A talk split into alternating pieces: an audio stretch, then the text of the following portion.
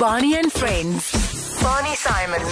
Jacaranda FM. Man dit nou, kan ek dit maar noem? Ek het hom nou vir jou gelees hierdie. Ek weet nie of jy nou hierdie ou ken nie. I can still remember when he, Rat, his brother Lou, and myself went to watch cricket at St George's. We stayed over for the night at King Edward. Onthou jy waar weet jy waar jy gaan hier? And had supper at the stage door. From there, we went to King's Beach, took his clothes off, and told us he was leaving for New Zealand. Other time, uh, he walked from uh, the Savoy Hotel uh, to uh, the farm, not well dressed. Yeah, Swar. Do you remember that? Who is that? Yeah, look, I don't know who that is, but could be quite a few people, you know. but uh, yeah, those mad days, you know. I would have swum to New Zealand, obviously, because I was going off Pollock Beach there. Oh, so whoever you are, anonymous, uh, yeah, we, Ian remembers you. Okay, jy gaan nou 'n liedjie vir ons doen. Uh, jy het jou backflakie. Wat noem hulle daai ding? 'n backflakie. Ja, dit is uh, ja, uh, houne. Ja. En uh, kyk, ek het gewoonlik nou hierdie nie- liedjie is geskryf deur my neef Dan Roberts. Mm -hmm. Sy naam is The Crying Shame. Okay. Hier gaan hy.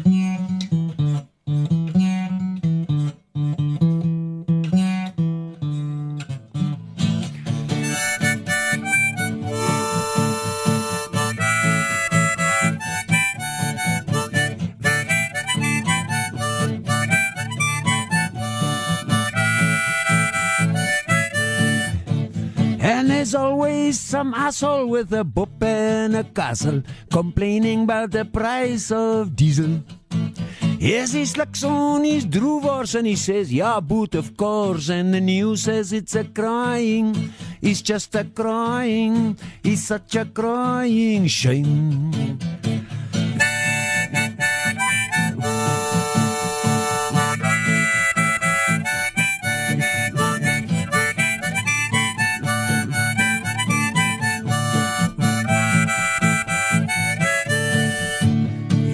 Some new politico with his brand new NGO.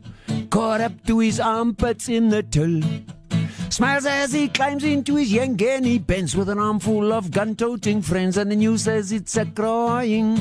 It's just a crying. It's such a crying shame. Maak my jags, maak my jags, maak my naar, maak my naar. Dis die landie van soen mekaar. Maak my jags, maak my jags, maak my naar, maak my naar. Dis die landie van soen mekaar.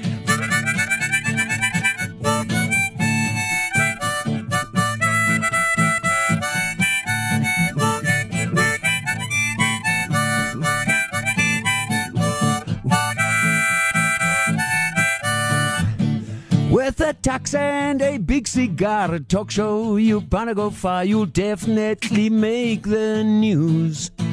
In an instant, you become a star. The gravy train will take you far, and the news says it's a crying. It's such a crying. It's just a crying shame. Ja, sê. Ja, Lekker jags vanaand. ja, maak my jags. That line comes from Rian Malan. Dit maak my naar, maak my jags. maak my Die jags. land hier van soen mekaar. Brilliant. Ehm um, Ian Roberts hier so saam met my. Uh, die mense, o, hulle SMS, hulle hou van jou. Hulle wil ook weet wat oor uh, wat nog met Gavin van der Berg. Het jy nog kontak met Gavin van der Berg en Ja, so? ek het bietjie kontak met hom. Ek het gesien hom nou by die premier van die movie wat hy gemaak het as 'n jong man. En uh ja, Gavin en ek was mos deur baie saam. Hy was baie spesiale mens vir my. En uh ja, ek, ek sien uit om hom te sien een van die dae. Nou vertel my toe jy nou uh gaan army gestudeer bla bla bla. Hoe het jy nou die eerste keer in 'n in 'n was dit 'n TV show of 'n movie? Uh, hoe het jy nou uh, da, hoe het iemand jou nou gekontak? Moet jy gaan audisie doen dit of hoe hoe werk dit? nou? 'n hengse storie hoor. Ek het ek het in 'n toneelstuk gespeel in Cape Town. Troop Theatre Company, uh Chinchilla oor uh Diaghilev, Sergei Diaghilev wat die Belarus vir die eerste keer um Europa toe geneem het en uh sy storie met Nijinsky en so aan. And uh the director was Richard E. Grant and he cast all special actors and they pulled out one by one. So eventually it was just me left in the cast. so he said, I've got to speak. He was always very melodramatic, you know. We've got, we've got to have a meeting. We're gonna- So we got to, uh, what's that place uh, uh, in Cape Town, that main, where the Space Theatre was? Uh, Long Street. And he said, uh, the cast has pulled out. You're the only member of the cast left. So I looked at this man. I thought, no, no, hang on. I said, Richard, just cast it on the street. I'm I'm still in the play.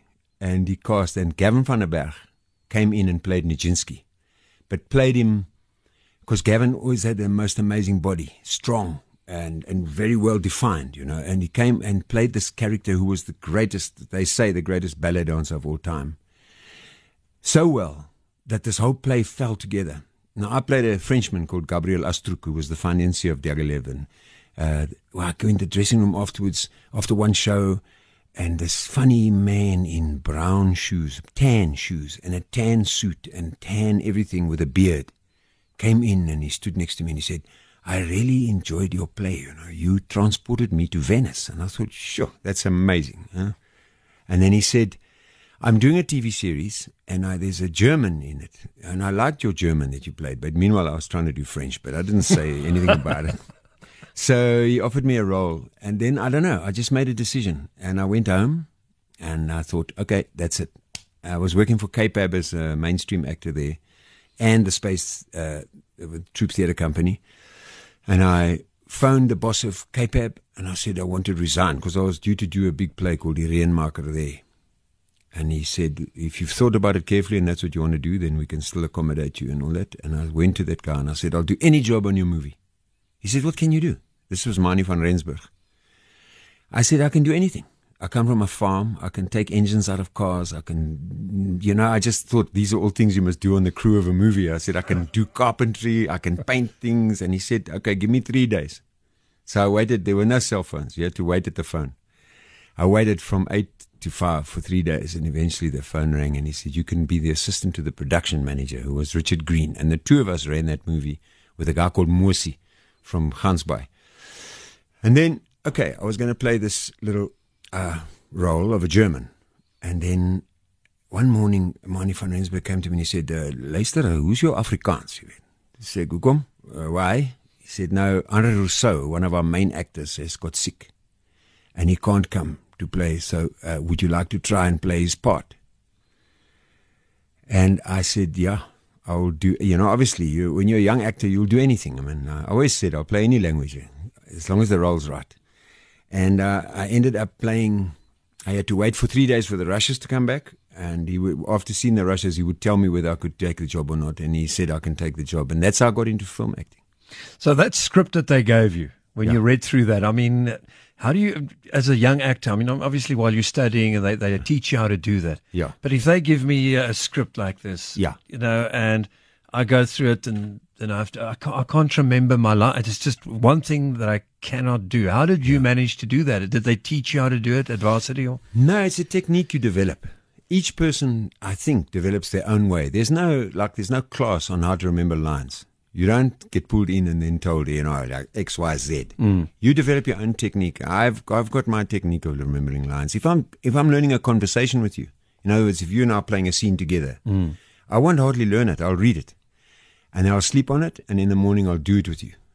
And then when the camera comes, that's it. So you don't actually learn them because in your dialogue I'm picking up mine, mm. and vice versa. So, but when you get to exposition, like that thing you held up now. That's not that's not dialogue. Yeah. That's exposition. That's very difficult. You have to learn that by using tags. What I do, I tag a thing. So if if I if the line is, I'm talking to Barney Simon. He's got he's got uh, tan shoes and no, I hair. don't. No, no, no, I know.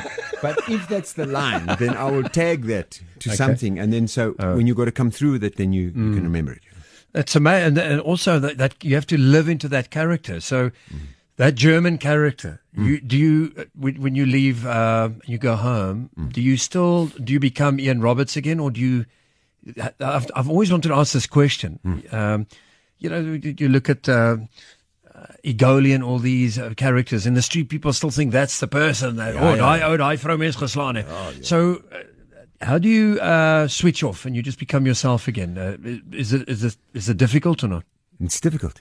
If you're doing, I think actors struggle in relationships, for instance, because they go through different persona persona on their on their stage, like you know, and then they get home and they've got a a wife and kids, and and now suddenly that's you must just be yourself. Mm. But you've spent, a, you know, I, I was once called vain by somebody, and I said to them without thinking, well, maybe if you had to make your living out of your face, you'd also appear vain. You know what I mean? And that's mm. what we've got to do. Your, your, your ass is on the line, you know? you got to go there, you got to pull it off. In a movie, there's not time. Mm. So if you come there and you can't pull a scene, you've got a problem.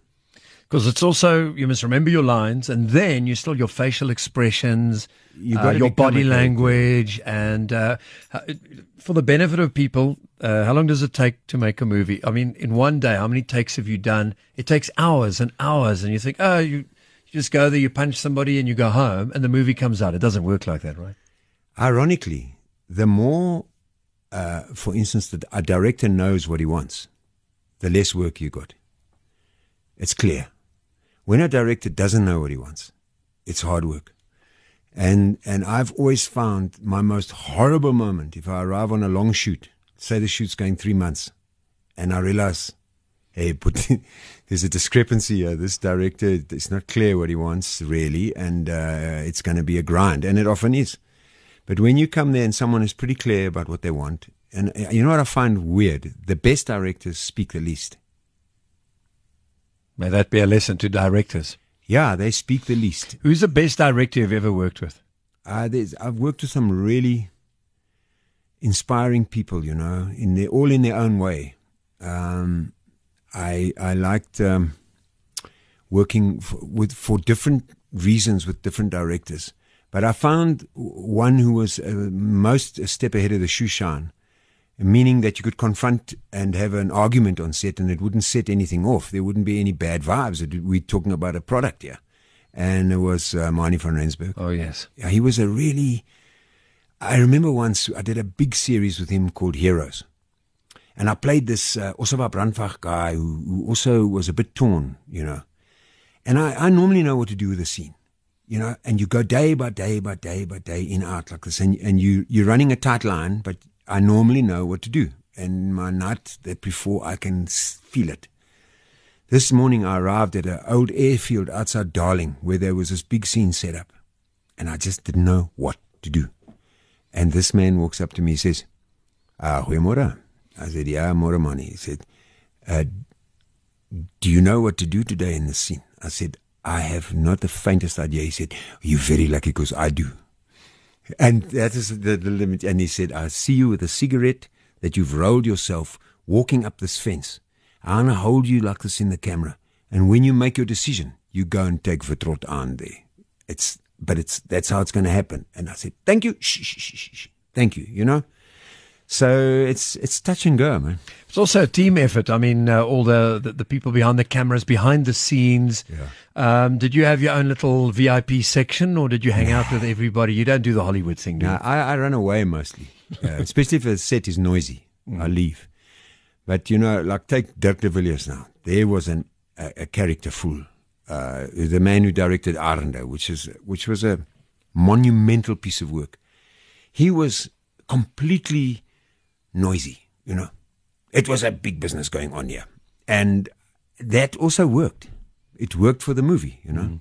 sometimes different things work for different projects, and that you you just got to be light on your feet as much as you can. I mean, most of us get to days when we're not light on our feet, when we're actually quite dick back, you know, and then you must change. Mm. Immediately. Yeah, because it's not the character, maybe. Or don't take your uh, problems at home to work, you know what I mean? Ja, ja. Luister, uh, ons het nou twee uh, keuses hier. So uh, Lloyd Price, Stagger Lee of wil jy Nick Cave in die Bad Seeds hoor, want dis een van die liedjies. Daar's so baie kunstenaars wat daai liedjie ja. opgeneem het en so aan. Ek Stagger weet Lee. Bob Dylan het ook, ja. So wat sê wil jy uh, wil jy uh, Lloyd Price of uh, Nick Cave in the Bad Seeds? Ek Lloyd het nie Price- die vaste idee nie. Wa- Wie is die wat's die oudste een want die die Lloyd. Het dit Stegelina gemaak. Lloyd Price. Hoop Hy het nommer Stegelin. 1 gehad. Kom ons luister Ja, na hom. asseblief. Ian Roberts in studio with me. Uh, another hour. We're still going to talk about all these movies, about uh, the future of South Africa as far as uh, the music industry is concerned. And maybe you're a young actor and you want to make it big. How do you go about The that? night was clear and the moon was yellow